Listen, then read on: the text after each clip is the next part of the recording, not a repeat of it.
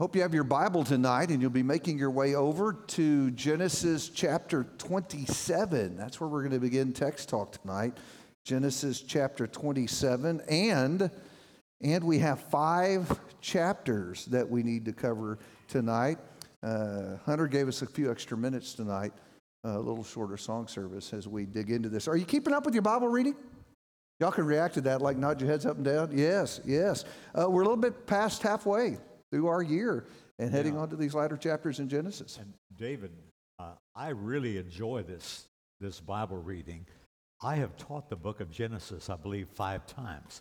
And by this immersive reading, reading the same chapter every day, I am seeing things in Genesis that I've never seen before. And, and I think when we go through the study tonight, I think that'll even become more clear because uh, these last five chapters have been a lot of stories, right? And if you grew up, Mom and Dad took you as a little kid to Bible class, probably stories you've heard again and again and again, and yet maybe reading them as an adult, you stumbled across some things and said, well, my teacher didn't talk to me about that in Bible class. And and I know from some of your questions, it began to stir your mind about that, and that's one of the great things about the Bible. I think it's an evidence of inspiration that no matter how much we study it, we can come back and find new things and see things with fresh eyes, and I think we'll find that in our study tonight. We're making an important transition. Let me note that here at the beginning. twenty-six to twenty-seven is important because we're shifting focus in the characters. Remember, this second half of Genesis basically goes through four generations of one family: Abraham, Isaac, Jacob, Joseph. And so tonight we're moving from the very brief consideration of Isaac's life. Basically, basically chapter twenty-six is the only chapter that's exclusively devoted to Isaac. And twenty-seven marks a definite transition where we, we focus now on his son uh, Jacob. Isaac will play a role throughout here, but primarily from this point over, we're going to focus on on Jacob. Lots of interesting stories about him, even, even some kind of odd stories, but we'll have to talk about those sheep tonight and what his breeding practices were. That was all interesting. Uh, the other thing that we want you to take note of is Jacob and his relationships, because as Max and I talked back and forth this week, one of the things that occurred to us is that these stories aren't just stories, but they're stories about relationships. Did y'all notice that?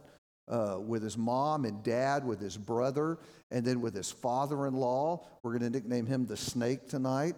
And with Rachel, yeah, y'all saw it too, right? Rachel and Leah, his wives. Uh, lots and lots about relationships through and, here. And the relationships are very complex and troubled. Complex and troubled. That is exactly a good way to say it. And, and, and so we'll talk a little bit about that, but there needs to be a reminder to keep this overarching question always in the back of your mind, and that is, Max, why are we being told this? What, what do these stories have to do with what is the story of Genesis, and that is the redemption story? Let me give you this one thought to sort of keep in the back of your mind as we go through this tonight.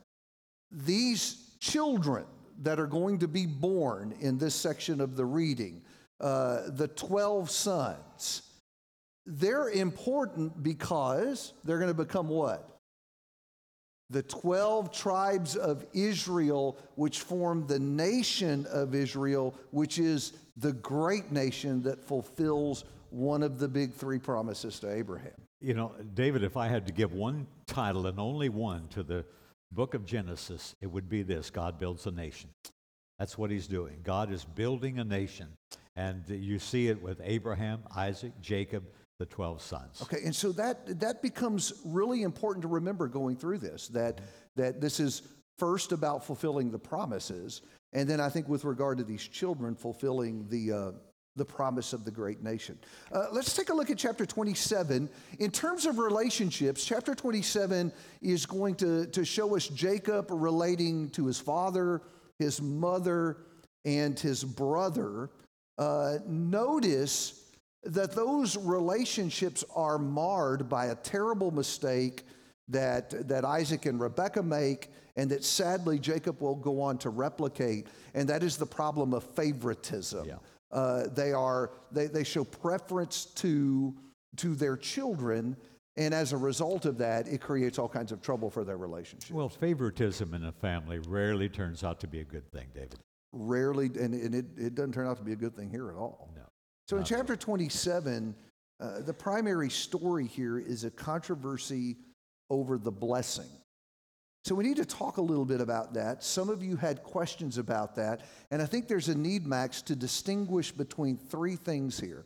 Uh, we need to talk about the blessing here in chapter twenty-seven, but we need to go back and also talk about the birthright back in chapter twenty-five, and then intertwined with all of that is also the promise that God made to Abraham, carried through Isaac, and now the question is, this promise to Abraham, it's going to go through this family, but is it through Jacob or is it through Esau? So let's start with the birthright back in chapter twenty-five. That was that was a blessing that automatically fell to the firstborn, right? Yeah, he got a double portion of the inheritance. He also became uh, like the family priest. He had special duties uh, because the birthright fell to him as the oldest son. And Esau... Esau, it's not fair to say he lost it. In fact, he accuses Jacob of stealing him from him, but that's not fair either. But he did lose his birthright. He sold it. He chose for a pot of beans. Yeah. Those must have been some really good beans. Maybe some, Wesley, maybe some Louisiana beans. Maybe so, I don't know. But but but he sold his birthright for the beans. Now, get to chapter twenty-seven, and Isaac is ready to bestow this blessing, which is something different from the birthright. It is. Yeah, the, the blessing, it was the practice in Bible days, uh, and still in some places around the world today, for a father, uh, sometime before he died, uh, as he sees death approaching, to speak to his sons and pronounce a blessing on each of them. In Genesis chapter forty-nine, Jacob speaks concerning each of his twelve sons and essentially pronounces blessings there. Now, it's interesting that in forty-nine... Jacob calls all twelve sons, and I don't know that it's fair to say each of them gets a blessing, because what he says is some of these blessings are kind of prophetic, aren't they? That look to the son's Absolutely. future. Yeah. And uh, not all of it was good for his sons, which makes us look back on this chapter and think something doesn't look right here. There's something about what Isaac does that is different from what Jacob does. First of all, Uh, he says uh, he says in verse four, are y'all in chapter twenty-seven? Look down at verse four. Uh, he wants Esau to prepare a meal for him and bring it to him, that my soul may bless you before I die. So you get the impression that he's about to die, right? Don't get all worried about that. He's going to die for forty years. So first of all, he's starting this really early. Secondly, did y'all notice that he only called in Esau? And the custom was to bless all of the sons, and yet he omits Jacob. Now this gets more interesting if you look ahead to verse twenty-nine, when he actually, this is Isaac actually pronouncing the blessing, but remember, who does he think he's pronouncing the blessing on? Esau, that's right, because Rebekah sees what he's doing, and her and Jacob cook up this scheme where Jacob poses as Esau. But here's the thing to remember. When Jacob goes in that room, Isaac thinks he's giving the blessing to Esau. Now look at twenty-nine, because look what he says. This is his blessing, he thinks, to Esau. Let people serve you, and nations bow down to you. Be Lord over your brothers, and may your mother's sons bow down to you. Now, that's a problem, isn't it, Max? Well, it is, because earlier, before these boys were born, it was told that the uh, it would be the other way around, that the younger would be the dominant one, and the older would serve the younger. Esau is the older. So God had already pronounced. Y'all remember back in chapter twenty-five when Rebekah was having these two kids within her, struggling, and she goes to the Lord and says, well, what's this all about? That's what God says. He says, the older will serve the younger. God declared that that would be so. And it's also interesting, Max, at the end of twenty-nine, he says, cursed be everyone who curses you, and blessed be everyone who blesses you, because that sounds a little bit like the promise made to Abraham, doesn't yeah, it? Back in cha- chapter twelve. And and what what Isaac is doing in giving this blessing, he thinks he's giving it to Esau, of course, but it's to assure that his own will is being done, not the will of God. That's the point. He's trying to circumvent what he knows, what he knows is God's will when these boys were born. He's trying to pull a fast one on God. That never works well. That never does work well, does it? And so what's bizarre here is that Jacob is being a scoundrel with his mama and trying to trick the daddy, and God's using all that misbehavior to be sure his purposes get done here. In fact, did y'all notice when he, when Isaac realizes what has happened, what does he do? Do y'all remember that? He kind of freaks out and starts trembling. Yeah. He's scared to death. And I don't think it's just because, oops, I blessed the wrong son. I think he knows that God knows what he's been up yeah. to, and God has put a stop to it. Uh, I think it's real easy, Max, when we read chapter twenty-seven. I remember as a kid, especially the way I was taught the story in Bible class, reading this and thinking, wow, Jacob is the real scoundrel here. Did y'all think that too? May I submit to you that I think he may be the the least scoundrel of all four of them? There are no clean hands here. None of them are clean, but listen, Mama's the one who cooked up this plot. Sorry for all the mamas, but she was not good in this story. Uh, Esau, Esau's on the outs because he's just a bad guy, period. God doesn't want him involved in this, but the real scoundrel in chapter twenty-seven is Isaac, who thought he could pull one over on God. Someone said this, that this is just another case of where God is using imperfect men to secure his perfect will. God's will is going to be done in this case, and it would have been done in some other way, a better way, had it not happened this way. But this is the way that it did happen, David. So, so skip ahead for a minute to chapter twenty-eight, because that's where we're headed. It seems like, Max, at the end of all of this, Jacob realizes and submits himself to the will of God because, or I'm sorry, Isaac realizes and submits himself to the will of God because in twenty-eight and verse three, as Jacob is leaving, uh, Isaac says this, this to him, God Almighty bless you and make you fruitful and multiply you that you may become a company of peoples. There's the nation promise. May he give you the blessing of, may he give the blessing of Abraham to you and to your offspring with you, that you may take possession of the land of your sojourning that God gave to Abraham. So it seems as though that he that he recognizes he can't pull one over on God, and here he submits to God's will. Right, and in this case, Isaac is simply repeating in different words, but he's repeating the promises that God made to Abraham. In fact, later in this chapter, God himself is going to speak to Jacob and repeat the promises to Abraham. Right. Chapter right. twenty-eight, verses thirteen and fourteen. So we had one more question about twenty-seven before we move on, and it's right down in verse forty-five. Uh, remember that Esau's unhappy, obviously, after he realizes he's been had.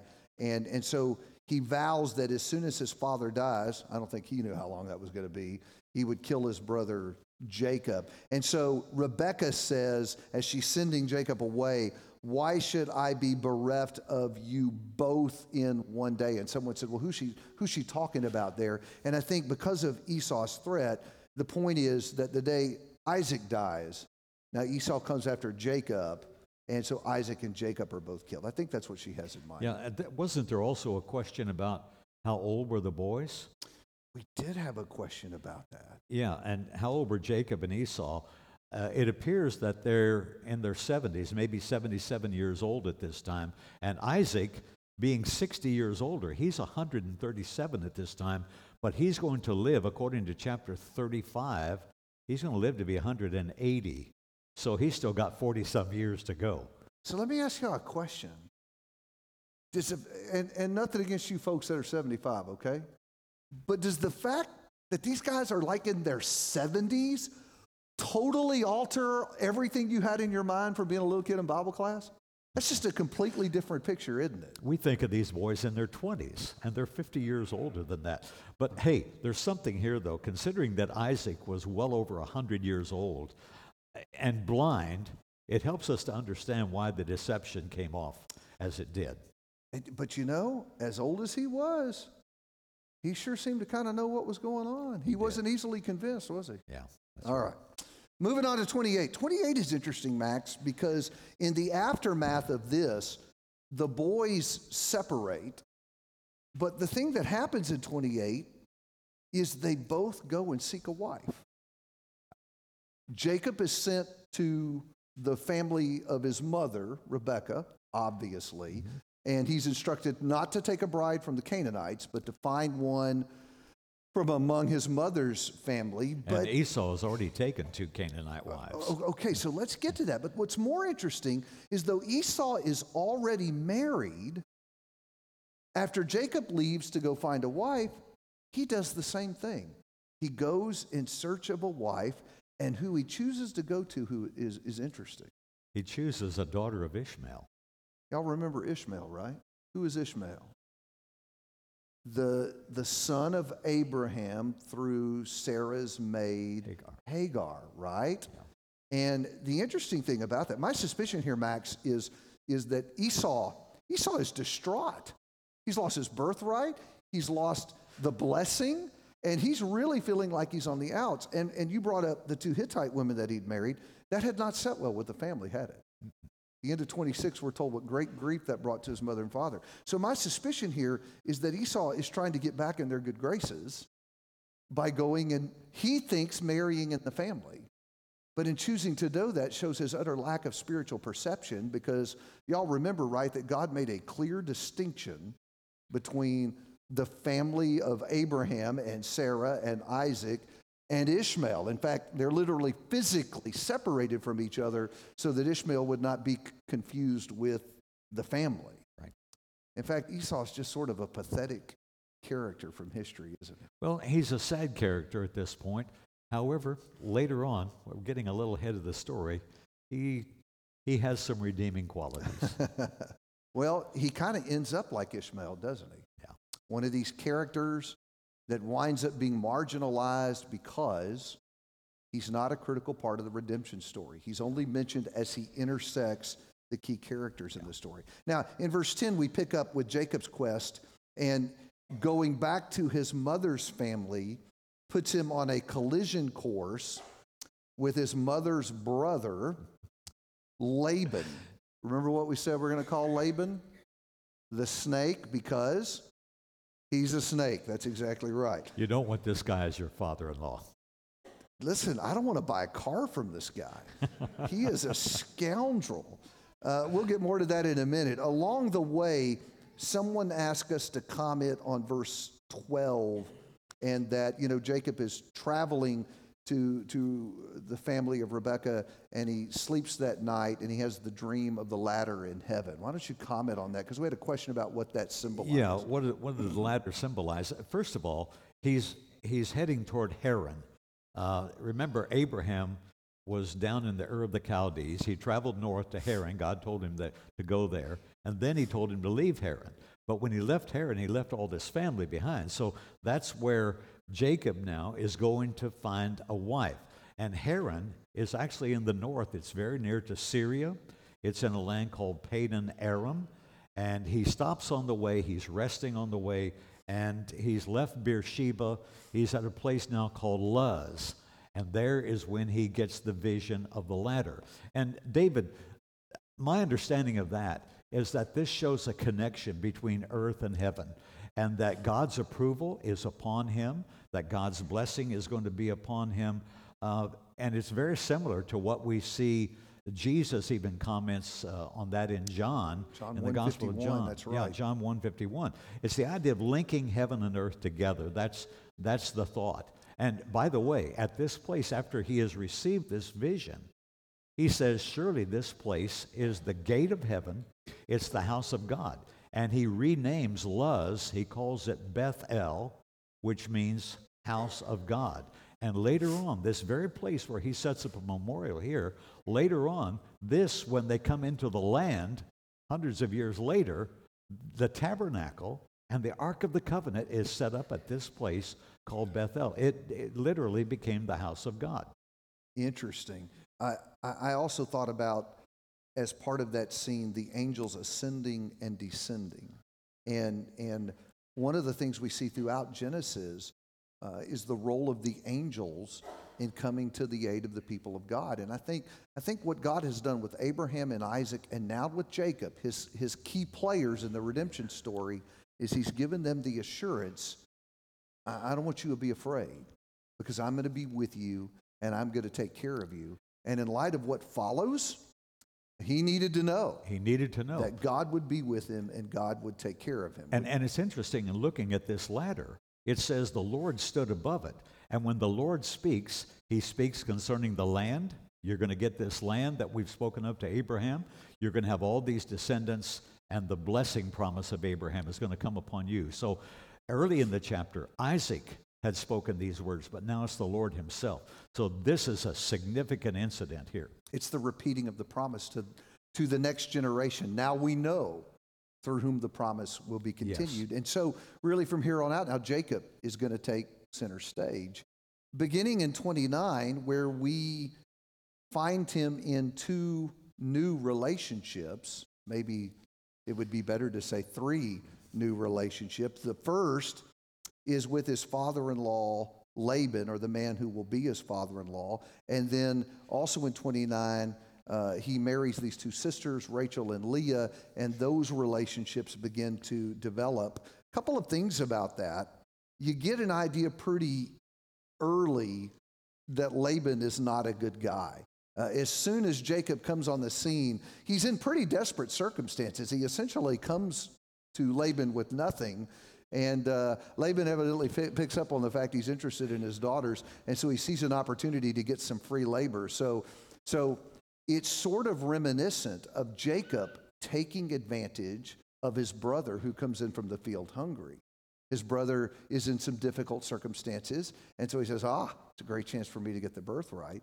And, and then later, he will take advantage of the darkness to get rid of his oldest daughter before his younger daughter and get seven more years out of it. By the way, you can tell he really cares about his girls, right? Seizes an opportunity to get seven more years of free labor. But here's the interesting thing. Laban does to Jacob exactly what Jacob does to his father. Did you see that? So, in a sense, Laban's a bad guy, but in a sense, Jacob's getting his comeuppance here, yeah, right? It's kind of a justice thing, but it's, uh, again, it's a deception. And you know, one of the, I think it's one of the most shocking things in the entire Bible when he wakes up in the morning, having worked seven years for Rachel, wakes up in the morning and behold, there was Leah and not Rachel. You know, uh, these two girls, Leah is spoken of as one who had soft eyes or maybe delicate eyes. Uh, maybe she had some kind of a vision problem. And, of course, Isaac was blind. But you have to wonder about Jacob's eyes, too, here in this case. Didn't he look at who he got on his wedding night? I mean, it was dark, well, sure, but, you know, okay, pay since, attention, pal. Since you brought it up, several of y'all asked the question as though y'all could thought we could find something that wasn't in the text. Uh, the question was, how in the world could Laban pull that off? Uh, a couple of things. The only real evidence the text gives us, this is in twenty-nine twenty-three, uh, it says it was evening. And so there is the problem of the cover of darkness, right? And and and so uh, that may be a piece of it. Uh, some have speculated that maybe Laban got him intoxicated. Uh, I guess that's a possibility. The text doesn't say that. It's another reason not to get drunk, and I'll use every opportunity I can to say something about that.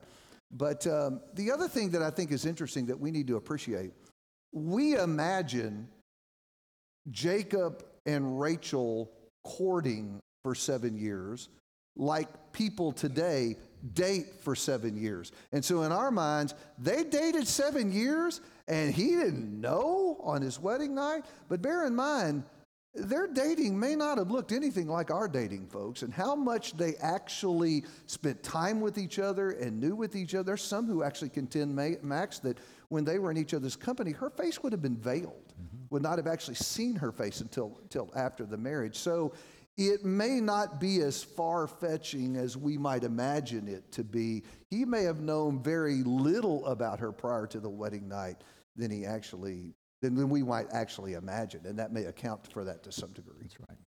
Um, we had another question in chapter twenty-nine. Um, following this story of Laban manipulating things and, and, and ultimately getting him to marry both daughters, um, there was a question in verse thirty-one about Rachel being barren, because Leah begins to produce children, and Rachel is unable to produce children, uh, which, by the way, just leads to all kinds of grief within the family. And before we get into that, let's talk a little bit about favoritism, because what Jacob saw in his house, he now replicates in his home. Rachel is clearly his favorite, and Leah knows it, and there's just all kinds of drama that comes from that. Well, it again, it... Well, let me say this just to get a little ahead of ourselves. Polygamy never has a good outcome. Uh, yeah, it's you, in the Bible, but it's never good. Yeah, and, and I wonder if God doesn't show us all these cases just to show us the problems. Rachel is extremely jealous, envious, angry at her sister, angry at her husband, angry even maybe at God. Uh, because she's not bearing children, and Leah, right off the bat, one, two, three, four children, yes, uh, it quickly, and so uh, this is something that, and and there's there's bad feeling between the two. Uh, there's something else to be said here, David. And I, just before we started tonight, I was thinking about this. One of these girls is obviously, according to the text, is much more beautiful than the other, and that's Rachel. But guys, think about it for a minute.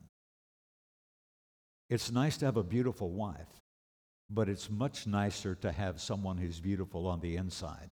And ladies, you may be beautiful outside, wonderful, you're blessed, but it's much more important for you to be beautiful on the inside. Don't ever forget that. And Leah, I think, is a woman who's beautiful on the inside.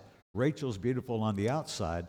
You can see the difference here, David. Well, let's talk about that a little bit, because I think that helps account for the fact that Rachel is unable to bear children. In fact, I think, Max, and we talked about this at the outset of this, that some of these stories we learned as little kids in Bible class, when we really dig deeper into the text, the stories wind up looking, in some cases, quite a bit different than what we grew up thinking about them.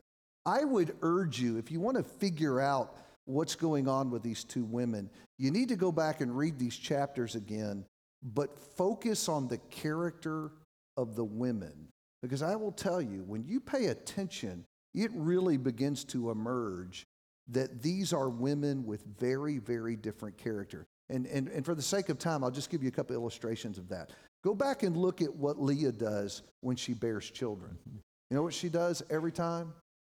She praises and thanks God every time, again and again and again. When Rachel, either through her handmaid or herself, begins to have children, what she talks about is her vindication in her feud with her sister. She's thinking about, aha, finally, I'm getting even with my sister. And in fact, in fact, uh, you remember when they flee, the household idol disappears, right? You remember who took it? Rachel took it. And then, as you described in verse thirty, or chapter thirty and verse one, that bitterness toward Jacob, uh, it's pretty clear that the problem with reproduction is not Jacob. Yeah. He's not having problem having children with any of these women, only with her. And then for me, what is sort of the crowning moment, you know, ultimately Rachel dies in childbirth when Benjamin is born. But Benjamin was the name Jacob gave to that son. Uh, what Rachel calls him, just before she dies, she names her son, the son who killed me. So I'm not saying Leah is faultless in all of this, but when you go back and read this and you really look at the character of the women, one of the things that I think emerges, Max, is that though Rachel was more beautiful in the outside, Leah was far more beautiful on the inside. Character dr- character trumps beauty every time. Well, and I think Jacob figures that out. As we get deeper into Genesis, there's going to be very interesting thing that takes place that at least to me suggests maybe before this is all over, Jacob sees the truth on this. Because Rachel dies during childbirth with Benjamin. And that happens while they are traveling. And what they do, even though they're only a short distance from the family burial site, they bury Rachel right there where they had stopped on their travels. You guys know where Leah's buried? We learn right at the end of Genesis that Leah is buried in the cave of Machpelah with Abraham and Sarah, with Isaac and Rebekah, and with Jacob. You see, we read this and we think the love story, Max, is between Jacob and Rachel. I think if you'll go back and read it again, what you find out that the real love story is between Jacob and Leah.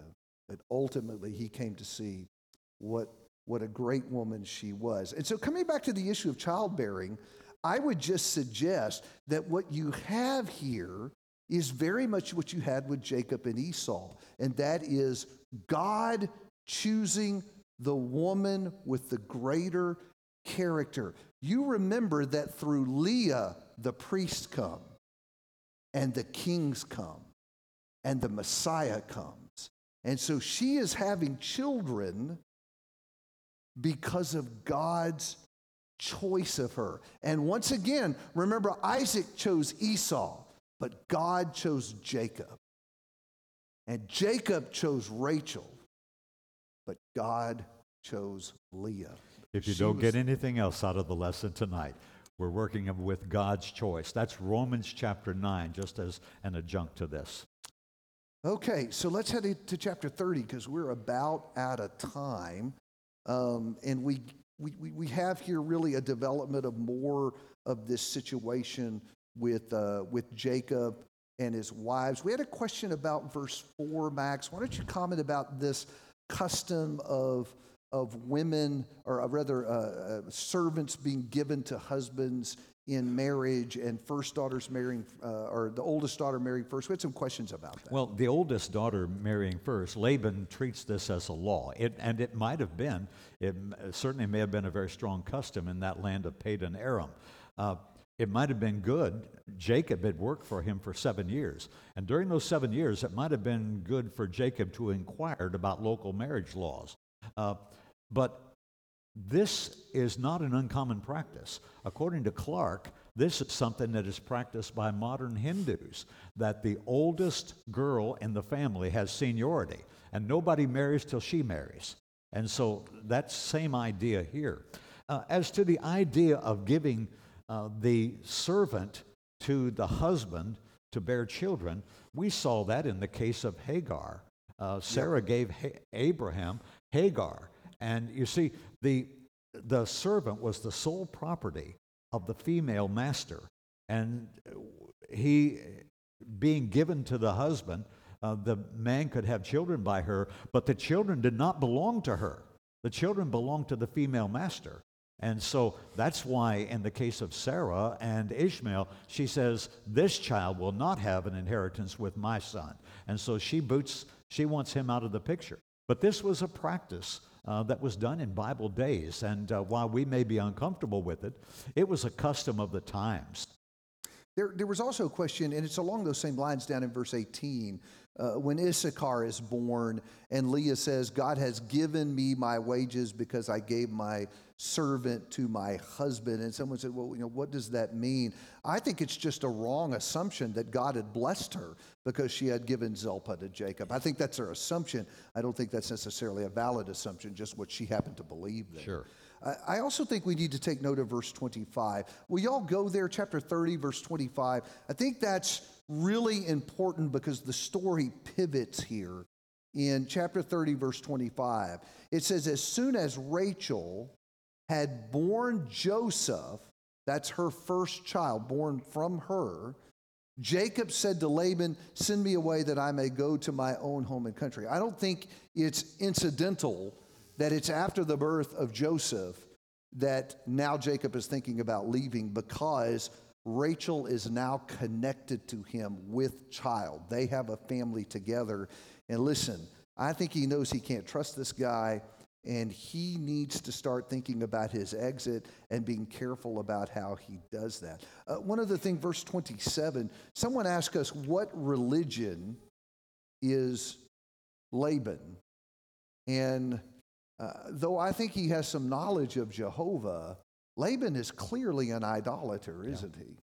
he? Uh, he mentions, I mentioned verse twenty-seven because he talks there about divination, and then later there's Uh, the episode with the household idol. Clearly, uh, he is some kind of idolater, even if he knows something of Jehovah. Yeah, well, that, that's true. And then we had another question about the spotted goats and the, the streak, uh, the sheep's born with streak uh, on them. Uh, you know, uh, I'll just say this, that God was in control of that. God was going to bless Jacob. And Jacob came there with nothing. When he had left Isaac and Rebekah, he got there and essentially had nothing. And so God is going to bless him and is going to make him rich. And he's going to do it by giving him all of these sheep that were different from the others. Instead of being white sheep and black goats, uh, they're going to be spotted, streaked, and so on. I never was told that story in Bible class. I'm wondering about you children's Bible class teachers. Why don't y'all tell us about the striped poles and the different sheep? That's an interesting story. Uh, uh, a couple of things about that. I don't know what to make of the breeding technique. I actually read some guys who say, uh, there are people who say that works. Well, I, I read that with great skepticism. So, yeah, I would and, too. And but, but, but I think you're right. The important point was uh, that God was going to bless him, even though he put himself at a distinct disadvantage. Evidently, uh, sheep, for example, tended to be a single color, oh, yeah. and a spotted or striped one's very unusual. And so to say, that'll be the only thing I take, was putting himself at a distinct disadvantage. But what Jacob, it's a shrewd move on Jacob, yeah. Jacob's part, because he's ensuring that there will be no question about which ones belong to him. Yeah, and Laban looks at this and says, wow, what a deal. I mean, he's going to take the defective sheep, and I get to keep all the good ones, but now all these defective sheep are born. Yeah. Uh, but it's God in control. Chapter thirty-one and verses uh, eleven, twelve, and thirteen make it, make it clear that it was God who was causing that. Well, and God had told him that. Remember the ladder, that God would take care of him. In fact, let's go on to chapter thirty-one because it's six o'clock, so we probably should wrap this up. We've huh? got to wrap. In chapter thirty-one, chapter thirty-one is just the exit, right? And so in the first couple of verses there, we're told, well, we're given three reasons why Jacob says, I need to go. He could tell that there was trouble in the family. The sons were accusing him of stealing from Laban. Laban didn't regard him for fa- with favor. But the important thing is verse three, Max, the Lord says, it's time for you to go. Yeah. And so he has to, he has to plan very carefully uh, his exit. And as we get deeper into the story, we figure out why. Because once he sneaks away with his family, Laban comes in pursuit of him. And I think every indication of the text is that he wasn't just coming to say goodbye. He was coming to take everything that Jacob had. And I think to do him harm. Yeah. Because if you look at verse twenty-nine, I think verse twenty-nine is the key to turning that story around. I think Laban came intending to do Jacob harm, and God intervenes and says, don't, don't do you it. touch him. Don't touch him. Don't you touch him. And that's evidently what spares his life on that occasion. Somebody asked about verse forty-three, uh, where Laban says to Jacob, the daughters are mine, the children are mine, the flocks are mine, Uh, and all that you see is mine. Someone says, well, how can he claim these things belong to him? Snake. Because he's a snake, yes. He had a legitimate claim to him. Uh, listen, if it's not clear by now, folks, Laban's a crook. And so, of course, he would lay claim to them. And then uh, one last question, and I think that wraps us up, Max, on chapter thirty-one. Uh, what right did he have to demand in verse fifty that uh, that his that Jacob don't uh, not take any other wives other than other than his daughters. And and I think my answer to that is, when was Laban ever limited by what he had a right to do?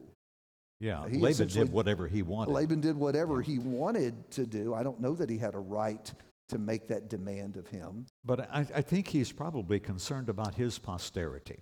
Uh, all the current children are offspring of his family, from his daughters and their handmaids.